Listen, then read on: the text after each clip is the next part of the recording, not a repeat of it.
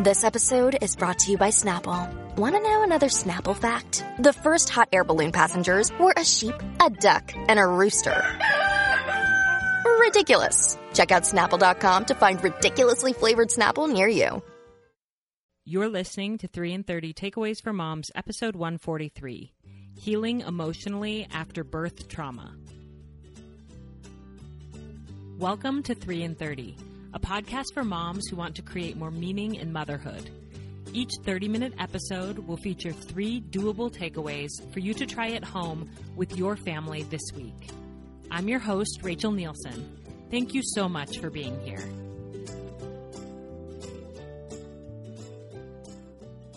Shortly after the birth of my daughter Sally, my husband and I were with some friends when they asked Ryan if witnessing the birth of his daughter was the most amazing experience of his life. I was holding baby Sally in my arms, and I remember feeling a little swell of pride at the question, knowing that he would say yes, because that's what all husbands say, right? That witnessing the birth of their child is the most amazing experience of their lives. I was surprised when their question was met by silence for several seconds. I looked up at Ryan and examined his face, and I could see that he wasn't sure what to say. Um, yeah, he said a little hesitantly. It was good. The conversation quickly moved on, but I have to admit, I was a little hurt. I had worked hard to bring that baby into the world, going through IVF and an incredibly difficult pregnancy. I had some scary complications at the end, and Sally had to be induced early. And on top of that, she was posterior, so it was a painful delivery, and she was born very bruised and battered. After all of that, he didn't think witnessing the birth of our miracle baby was magical.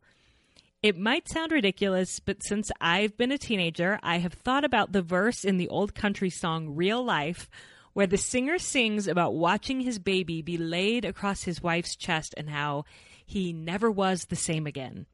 Does anyone know the song that I'm talking about? Anyway, later that evening when Ryan and I were talking, I asked him if I'd read his body language correctly in that conversation with our friends. Was witnessing Sally's birth not magical for him? He admitted that no, it wasn't. And at first I was offended, but then he went on to say, Rachel, you were in so much pain, and I hated that there was nothing I could do about it. I felt so helpless. I was scared for the baby and confused about what was going on, especially when she didn't make any noise for over a minute after she was born, and the nurses took her away to work on her without telling us what was going on. It was actually really scary and hard. When he explained it that way, my hurt melted away, and I totally understood. Pregnancy and childbirth hadn't been everything that I thought they would be either. In fact, they were some of the most vulnerable, disorienting experiences of my life. Why don't they talk about that in the country songs? Today, we have a guest on the show who's passionate about talking about the tough and unexpected stuff in motherhood.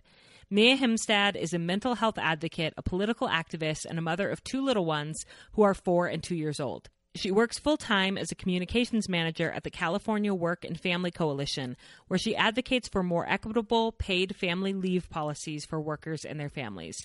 She's also the founder of No Longer Last, a community of women who are on a journey to do one small thing every day to nourish themselves. As part of her mission to encourage women to care for themselves, Mia decided to share her traumatic birth experience that she had in 2016 in an article that she wrote that was picked up by Parents.com, Yahoo, KidSpot, Cafe Mom, and several other media outlets. And this article has helped thousands of women all over the world to move forward after their traumatic birth experiences and learn how to advocate for themselves and their wellness in the future. I'm so grateful for her bravery in talking about this very important and not discussed often enough topic, and I know you are going to love this conversation that I had with her. Before we jump in, a quick reminder to leave a review for the podcast if you haven't already. Thank you to all of you who already did this past week. I actually had a really discouraging week, and your words of encouragement reminded me that 3 in 30 is making a meaningful difference in your lives, and that honestly keeps me going. Reviews also help listeners find the show and help potential sponsors know that this is a podcast that's worth investing in.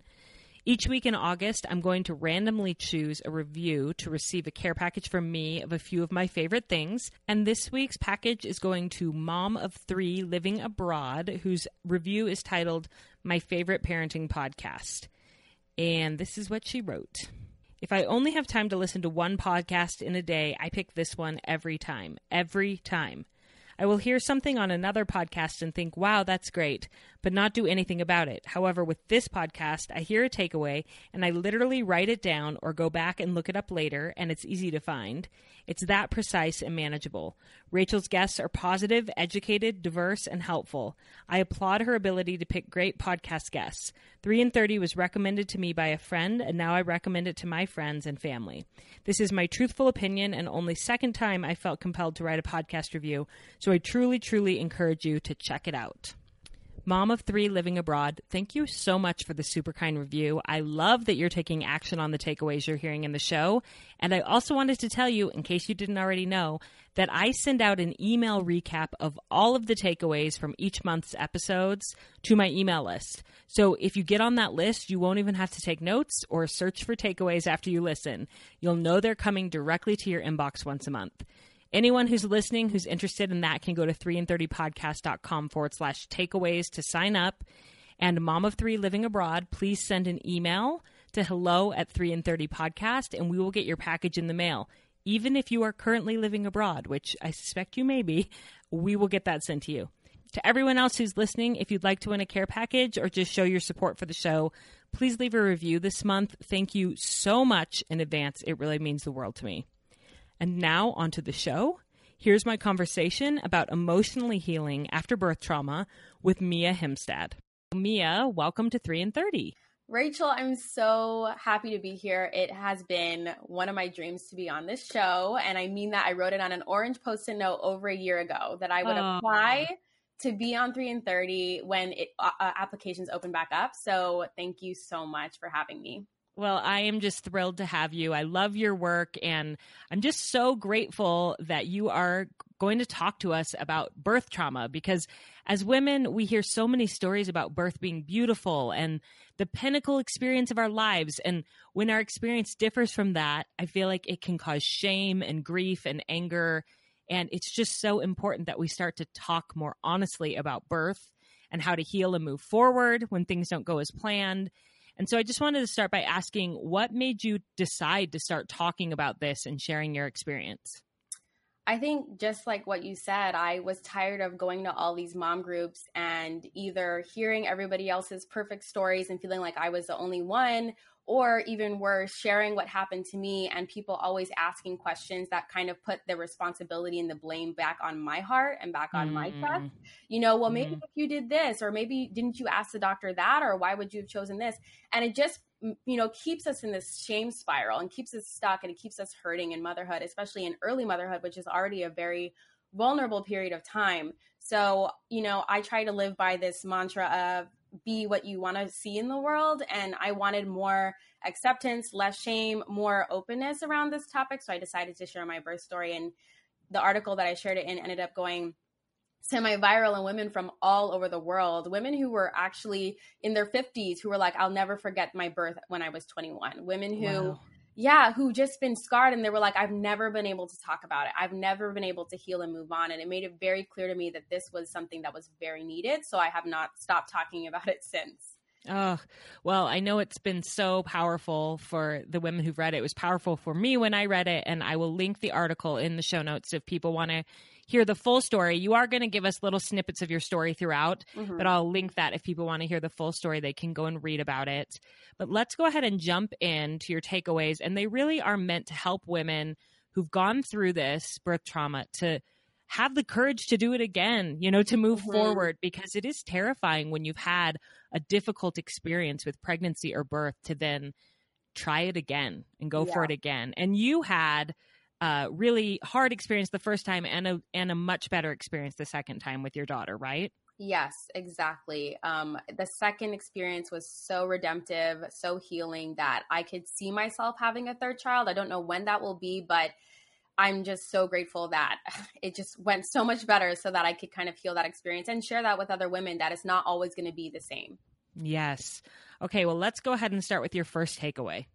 Awesome. So, my first takeaway is that you really need to accept that your birth was traumatic and that it was not your fault. So, mm-hmm. I was just talking to a friend of mine who had a baby a few months ago, and still struggles to use the word trauma. And I want to bring this up because I think a lot of us have been taught and told that we're not allowed to use the word trauma or say we have PTSD unless we've been to war.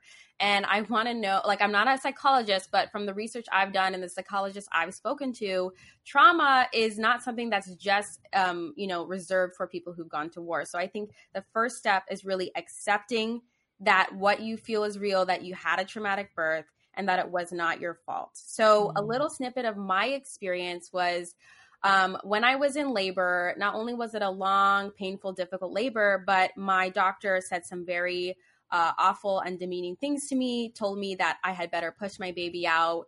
Um, because he had somewhere to be at 7:30, which was less than an hour from when I was laboring um, and that he and then he ended up performing an episiotomy on me, which is when they use scissors to cut you down there uh, to make it easier to pull the baby out he did it without my consent um, and he made sure he was indeed out of there before 7.30 so that's kind of the the background but i i really spent i lost a lot of time in the first year of motherhood just reliving that experience ruminating mm. on it blaming myself for it because i had tips throughout my pregnancy that this doctor wasn't respectful but i you know didn't really fully acknowledge that and i'll get into that in my next takeaway but basically um, getting help with your traumatic birth and giving yourself self compassion so that you can get out of that self blame and even that self hatred is really the beginning to you moving forward and healing from that experience. Yes, and and I do want to acknowledge there's such a wide range of experiences that do count as traumatic. If if you had a picture in your mind of how your birth would go and most of us it's a very romanticized beautiful mm-hmm. picture because what of what we hear and what is shown in movies and different things and we think this really is going to be the most beautiful experience of my life but and it can be you know because of the doctors not treating you the way that they should or it can just be because your body doesn't do what you thought it would do. And exactly. You might end up having an emergency C section and mm-hmm. you may think it's somehow your fault or your yep. body's fault that you couldn't have this experience. I have friends who have had to have all C sections and they grieve over what they say is like, I never got to have that experience, that yes. universal female experience. And there's a lot of grief around that.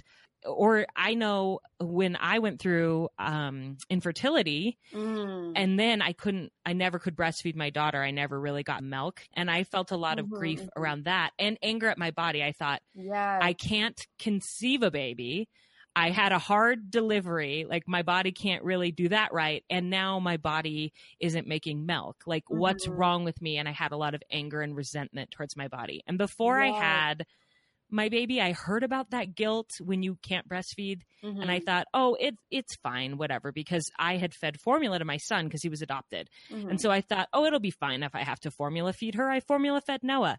And then lo and behold, when I was in that position and I had to make that choice, I did feel so much guilt mm-hmm. that it wasn't going the way that I had envisioned. I had envisioned the skin to skin time and the mm-hmm. nursing time and all of that.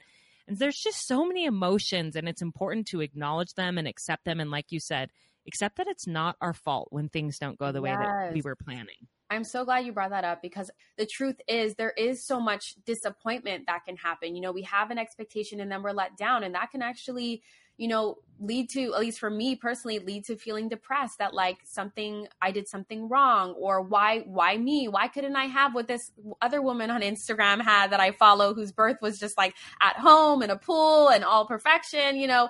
and it's just, you know, it's not that way. I mean, Rachel, I resonate in that you know, my son, I breastfed no problem, but my daughter, my milk dried up at eight months and I wailed like a baby. I wailed, I cried, I grieved my milk going away before I wanted it to. I couldn't understand why. I felt anger, but at that point, thankfully, I had really been working on myself and I was able to move through the grief a little bit quicker and with a little bit less blame and and that's why i think it's just so important that we acknowledge when we're hurting and then we're able to get help so much faster than you know the the the alternative is like blaming ourselves and, and staying in that shame forever and Yes. not really getting what we need. And one thing I actually wanted to share is a lot of us, me included, felt I, I, ended up getting on the epidural. That was not my plan. And now I have no shame about the epidural. But I remember a lot of women I talked to really talked about it as if it was a personal failing of mine. Like mm. you didn't have the pain tolerance. You didn't, you know, you didn't, you know, you stick with it and grind through it, you know, like they did or she did or whatever. And I just want to say that however your body responds and, and reacts to birth and it not going the way you plan, leave room for things not going to plan, but also leave room to feel sad about it. Mm, we don't yes. talk about that. So, yes. Yeah. You know, I am a huge fan of therapy. Everybody mm-hmm. listening to the show knows that. And you did go to therapy um, after that experience, right? And that was very helpful to you. Yes. Oh my goodness. So I had been going to therapy on and off for other things since 2014, but by 2018, um, I was pregnant with my second, and I decided I was really going to commit. So I signed up to a psychologist, and I went every single week, and I really threw myself headfirst into it. It was like my my world revolved around like my healing and really working on myself, and it made me. And then there's kind of like a little bit of guilt that I had to move through as well. That I took so long. Right? I gave birth to my son in 2016 it was a really difficult experience. It was very lonely and isolating. There's a lot of factors involved. I had postpartum depression and anxiety but I didn't really commit to therapy until 2018. Um, mm-hmm. Um, and so there's a little bit of that. Oh, why did I take so long? And so I think if there's one thing I want women to walk away with is that, you know, sooner you become self aware of the pain and trauma you've been through, uh, and the sooner you get help with it, the sooner you're going to move through and start to really enjoy motherhood more because you're not going to be using and spending all of your energy dealing with that resentment, that guilt, that shame, depression, all of those feelings. So, yeah, it really was an integral part to me healing and also learning to be a better advocate for myself second mm. time around, learning to really speak up for my needs and uh, take care of myself in, you know, in the delivery room and throughout the pregnancy. Yeah, and I think that leads really well into your second takeaway. Yeah, I was about yeah, to say that. That's perfect. We're, we don't plan this, but you know it's working. Um, so yeah, my second takeaway is to make sure that you're asking tough questions of your healthcare professionals. Um, Rachel, I don't know if you experienced this, but like I used to feel a lot of like nervousness if I said anything that sounded questioning of any advice or mm-hmm. prescriptions my doctor would say you know you feel like are they going to get offended are they going to think that i'm not being respectful if i say well why are you prescribing that or mm-hmm. why do i mm-hmm. have to take that and you know what's fascinating to me and i think it's part of our upbringing of being told to respect authority and i think also of it also part of it is like at least for me as a woman and as a woman of color i kind of was taught that my opinions don't really have you know aren't really allowed in in most rooms um, or that they're not going to be heard or respected. And so I just kind of learned to keep quiet and I ended up really paying for that. And what I've learned since becoming my own advocate and really learning to value myself is asking those tough questions early and often throughout your pregnancy. Everyone has a unique approach to pregnancy and birth. Everybody mm. does. I didn't know this. You kind of think, oh, like all doctors kind of just do what's safe for you, but everyone has a different opinion on what safe is, on what would bring safety and what would bring a successful and healthy pregnancy and delivery. So know where you stand, know what you want, and ask questions early about, hey, what's your philosophy on C sections and medical interventions? What's your approach to birth? What's your approach to even the, delivering the placenta? Um, my doctor ripped my placenta out. Um, he probably thought that he could because I was on an epidural and I didn't feel it. However, it caused really heavy bleeding and slow healing for me for over a month. Um, mm. And I didn't even know. I didn't even know that that wasn't okay because the, the really vulnerable thing about being a first time mom is you have no context for what it means to deliver a baby. You have no context if you were being mistreated or not. And so the second time around, after I had pushed out my baby, my nurse midwife spent the next 15 minutes helping me push out my placenta. Mm-hmm. He literally used the words, deliver your placenta. And I was like, what? What are we doing? And it was in that moment that I realized that, oh my gosh, I didn't deliver my placenta last time. And that's why I was in so much pain and I had such heavy bleeding. I almost couldn't leave the hospital because of how low my blood cell count was. And um, you know it just kind of makes you realize that there's so many little things that we're not taught even in the birthing classes you know in terms of asking for uh, what that approach is and making sure that it's aligned with our own. Um, mm. and one other thing i want to mention that it really gets overlooked is ask your healthcare professional if they screen moms for depression and anxiety during the pregnancy you know, there's really an emphasis on the baby's health and well being, but they forget how intertwined our baby's health is with our own. And my second pregnancy, the reason why it was so healing and redemptive and amazing was because I was screened for depression and anxiety during the pregnancy, and they ended up catching that I was clinically depressed. Um, and part of the reason was I was dreading, I was having PTSD and depression because of my last birth, and I was dreading that it was going to be the same. And so I really ended up getting a lot of support um, you know, start, you know, with therapy and with working on my healthcare professionals and every prenatal visit I went into, they they checked on my mental health, right? It wasn't just like how's the baby's heartbeat, you know, how much weight have you gained? It was mm. it was really like, okay, how's your mental health? What's going on? And that really uh, really helped me to feel more calm in my delivery that I was supported and that I wasn't going to be alone in postpartum depression and anxiety again. So that was mm. a really important part. So I just encourage all the moms, you know, if you're thinking about having another baby, if you're you're about to have your first, to make sure that you're asking those tough questions and do not feel bad about it. Honor the way that you feel, and then go to um, go to someone that does respect you, which perfectly leads to my next point actually yes is, um, excellent. I, am on a roll today yeah um, which is trust your intuition and act on it um, i mentioned this in the article i wrote about my birth but I'll just touch on it a little bit here. I grew up in a pretty emotionally and physically abusive household. And as a result, um, I was conditioned to to believe that my opinions and my feelings don't matter. I got really good at suppressing how I felt because mm. it was a mm. survival mechanism as a child growing up in an environment like that. So, you know, pay attention to that. Like, how do you normally talk about your own feelings? Are you very dismissive of your feelings? Are you gaslighting your feelings? Do you gaslight yourself? Or are you somebody that calls 25 friends to ask them what they think about your situation? You know, those are red flags that you maybe don't respect and honor your own judgment and intuition as much as you should. And I think especially when we become mothers, we really need to dial into the intuition and the wisdom that we've all really been blessed with, that we've all been given. You know, I I believe in God and I think that he's speaking to me all the time and I think that if we just quiet down and listen in, he is talking to us and um, if I was listening early on, I knew and I felt that that doctor was not treating me right. There were a lot mm. of red flags that looking back, I'm like, wow, I really didn't honor myself. I went to everyone else saying, Hey, what do you think? And people would say, You know, maybe it's just, he just doesn't have good bedside manner, or maybe he's just not as sensitive. Um, when really, I should have just um, looked into it and went, You know what? You, maybe you don't agree with me, but I know how I feel about it and I'm going to move on. And that's not to say that I blame myself anymore for that. But I think one of the beautiful byproducts of healing is we can look back at our experiences with more objectivity and go, okay, I learned my lesson from that. This is what happened. And now I'm going to apply this to my next pregnancy. So, coming into my mm. next pregnancy, I was such an advocate for myself. I listened to my body and my heart when when it said, "Hey, this doesn't feel right," or "I don't like this," and I really spoke up for myself. Mm.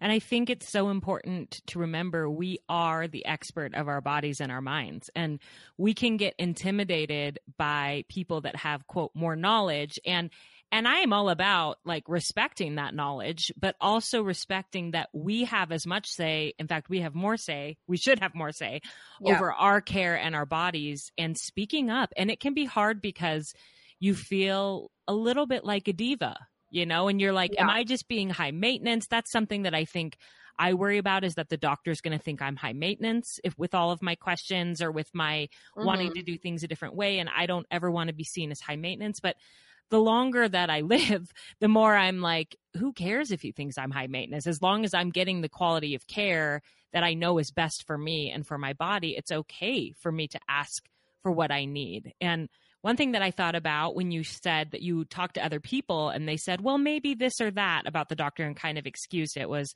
when I was pregnant, um, I went to a practice where they just kind of passed you around. Like mm. all the doctors saw all the patients, and mm. you you didn't really have a dedicated doctor, which I didn't like. Um, but there was one doctor that I knew that so many of my friends loved in that practice, and I'd heard so many good things about him. So I was excited to get booked with him for an appointment. And from the very beginning of the appointment, something felt off to me where it just felt like he wasn't uh, taking it seriously enough. He was making lots of jokes about pregnancy and he was really jovial and and maybe some people like that, but for me who'd gone through infertility and IVF and was very anxious about this pregnancy, it kind of struck me the wrong way. And then at the end of the appointment, he said, Well, stay pregnant. And oh my gosh. for for somebody that like my greatest fear was that I wasn't going to stay pregnant, I was like, uh and and my initial thought is Rachel, you're being overly dramatic. You are a baby. Right. Like, just everybody loves him. So there must be something wrong with you. And then I thought, you know what? No. I I can trust this and I can just ask that I don't when appointments are booked that I'm not booked with that doctor. And there's nothing yes. wrong with that doctor and he might be perfect for some other women, but he's not perfect for me in my situation.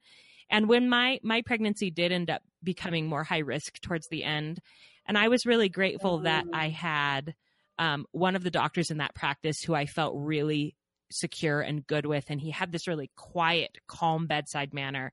Mm. Um, when my pregnancy became high risk, he said, "I want to see you, so just tell them that you are only going to see me." And if they need to double book me uh, i i don't care because i want to be your doctor. And it was incredible. such a blessing at the end of a kind of scary pregnancy to have that consistent doctor that knew me that knew my history and that i knew really cared about me and my baby. That's awesome. And yeah that that required that you advocated for yourself. You said i want to see this doctor. I don't want to see anybody else. Don't don't book me with this other person you know?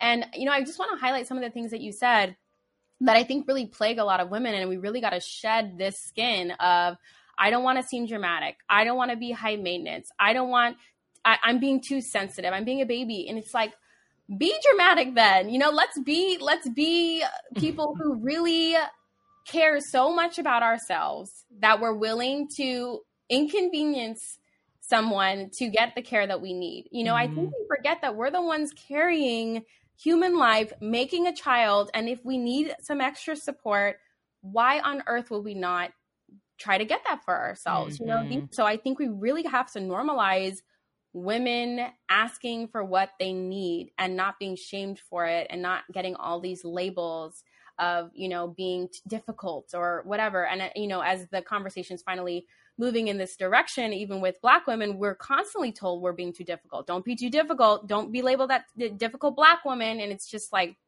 no, I'm I'm a woman just like anybody else, and I'm a person with feelings. And if I feel like those things are being violated or trespassed or disrespected, you know, it's we should we need to normalize that it's perfectly okay to speak up for yourself. Yes. And one thing I wanted to add too is I know that in the middle of pregnancy, you can feel really emotionally vulnerable. At least I did. Mm-hmm. And I very much related to when you talked about having depression while you were pregnant. That was my experience as well. I think, do they call that perinatal depression while you're pregnant?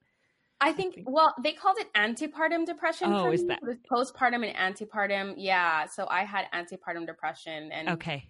Yeah. yeah. And I had that too. And so I think mm. I wasn't totally in my right mind. Like, I don't know if I could have advocated for myself in the way that I now could because I just wasn't in a great emotional place.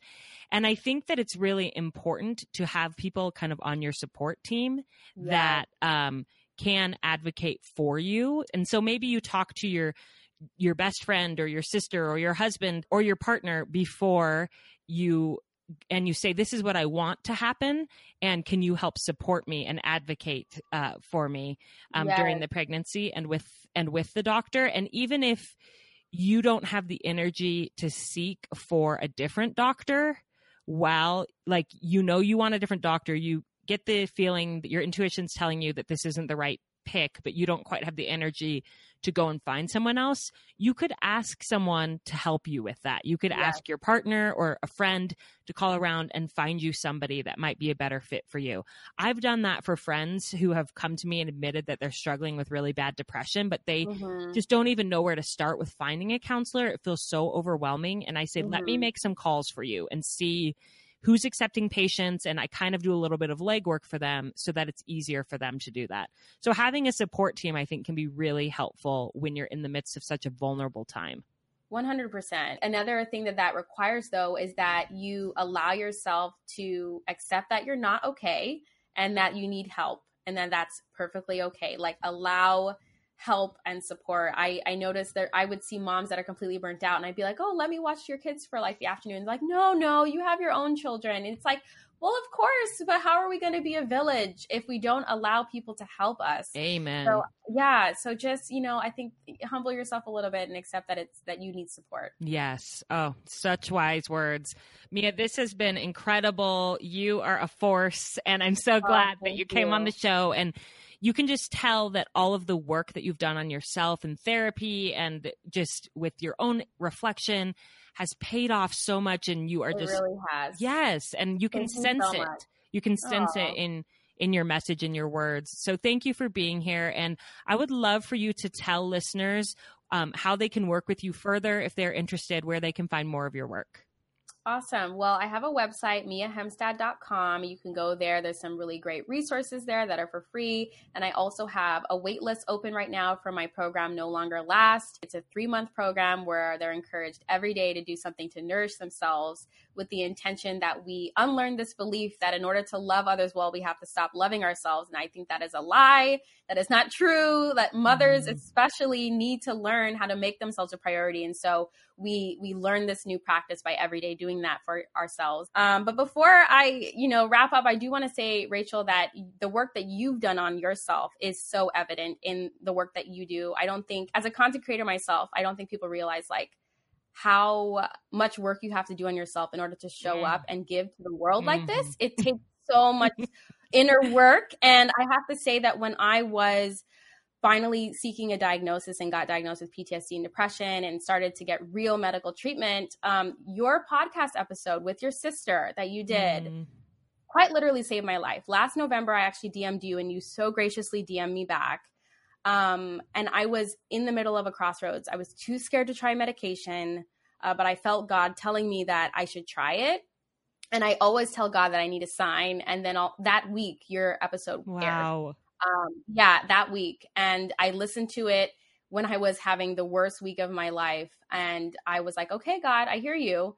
And I DM'd you and I thanked you, and you went back and forth with me just so you were so empathic. Like, I, I you know, you have a big audience, and yet you take time out of your day to talk to someone you don't even know. And I just want everybody to hear that because it is not an easy road to show up every week to produce stuff the, the quality of the work that you do and it really did save my life like i got on medication i got a diagnosis and i am thriving in a way i've never have in my entire life and i just want to say you've changed the lives of women everywhere and oh.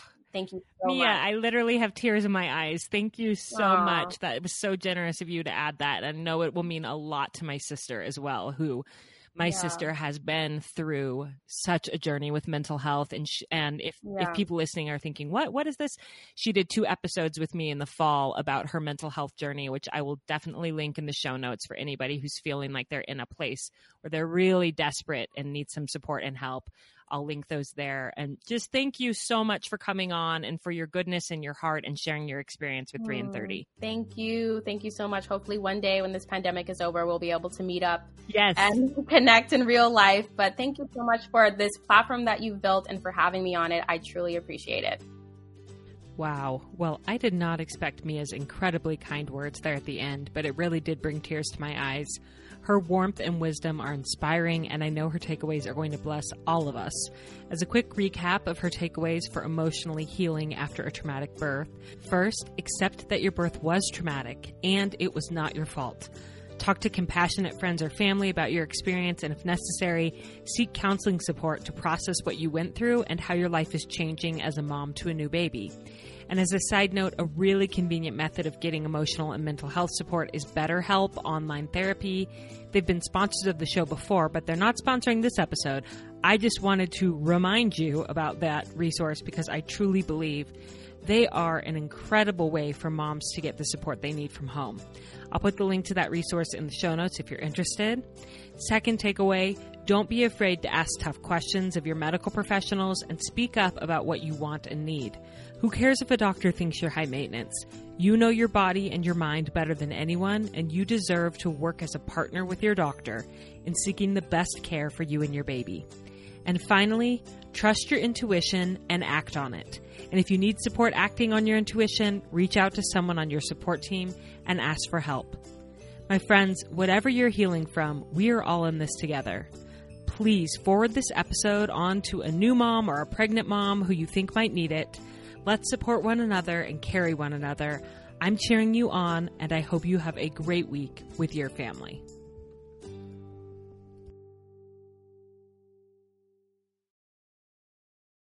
Hey, I'm Lizzie Mathis, the host of the Cool Mom Code podcast, where motherhood is your key card to the coolest spot in town. I'm excited to give you a behind the scenes, real talk combo between some of the most influential and tastemaker mamas I know.